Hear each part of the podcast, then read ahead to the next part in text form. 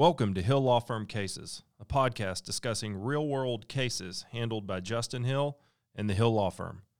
For confidentiality reasons, names and amounts of any settlements have been removed.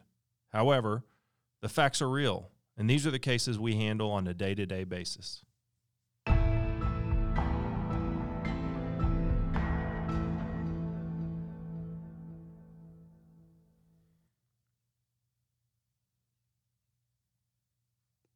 One thing we get to do in our practice as a small boutique San Antonio personal injury law firm is work with other attorneys. I've seen in my career where attorneys have ended up either getting run over by a defense lawyer, outspent by a corporation, or just buried because they either have too much pride or something else where they refused to involve other attorneys. In my career, I've had multiple occasions to involve other attorneys on cases. Sometimes it's due to capacity at the law firm where I need help.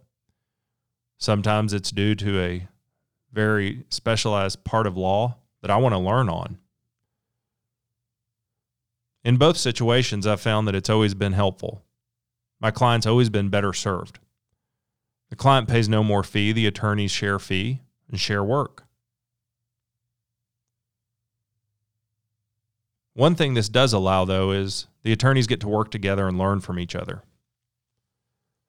Some of the things I've learned from other attorneys on cases I've brought them in on stick with me today and have changed the way I practice law. Currently, probably five cases in my firm, I'm working with another attorney. One case involves a food poisoning outbreak. In this case, we represent probably 30 people who were injured in a food poisoning outbreak in San Antonio, Texas. I've handled food poisoning outbreak cases and food poisoning products cases for the entirety of my career. But on this one, the numbers started getting higher and higher. I reached out to an attorney I'd worked some food poisoning cases with before out of the Northwest. Not only is he an expert in food poisoning cases, he was the first, the pioneer. He took on Jack in the Box in the E. coli outbreak when everybody said he was losing his mind and that he was going to never make a penny. And that his clients were never going to see their day in court and they were never, ever going to get compensated for their injuries. Well, they were all wrong. Because of that, he pioneered the litigation against companies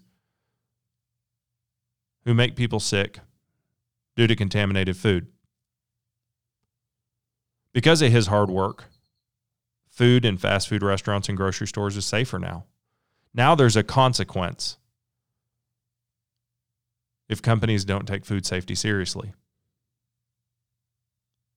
I've learned a lot from this attorney about food poisoning litigation.